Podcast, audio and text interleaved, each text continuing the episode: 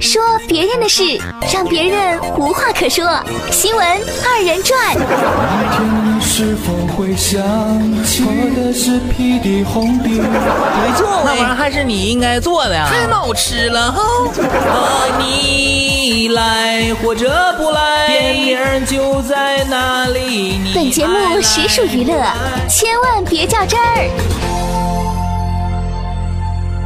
最近又到了快递员最为忙碌的时间，有时候快递包裹一多，快递员就容易出差错。南宁的一位快递员小银就因为一时疏忽大意，丢了一百多个包裹，总价值近三万元。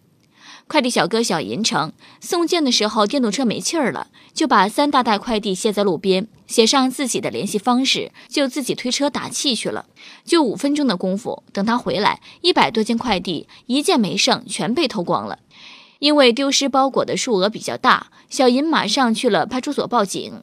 警方立即调取了事发路段的监控画面。经查询，警方很快找到了拿走小银包裹的人。小银说：“如果丢失的这三万元包裹找不回的话，他就要全额赔偿。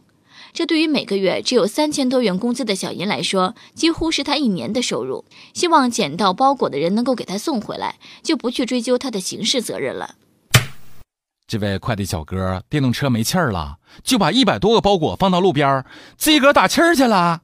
不是我说你啊，那工业盐放在路边，写着有毒都剩不了。你把那么多货放在路边，你咋想的呀？当时，只能说这个小伙把社会想的太美好了，年纪轻轻就被社会上了一课，感受到了来自世界的恶意。快递小哥还说，希望捡到包裹的人能够给他送回来。要不咋说这个小伙太单纯了呢？一百多件快递，那能是捡走的吗？那个拿走快递包裹的人可能这么想：有这好事我咋会不捡呢？万一要是真能找到顺手牵羊的人对方的话术十有八九就是：“啊，我这不寻思这快递放在路边没有人要呢吗？”双十一临近，包裹逐渐多了起来，也提醒各位快递小哥，在送快递的时候。首先，一定要看管好自己个儿的快递包裹。如果快递包裹实在太多或者太大的话，可以多分几次来送，以免发生意外。另外，搁这儿也祝我们收听节目的各位，今年双十一的快递，呃，既不被烧，也不漏水哦。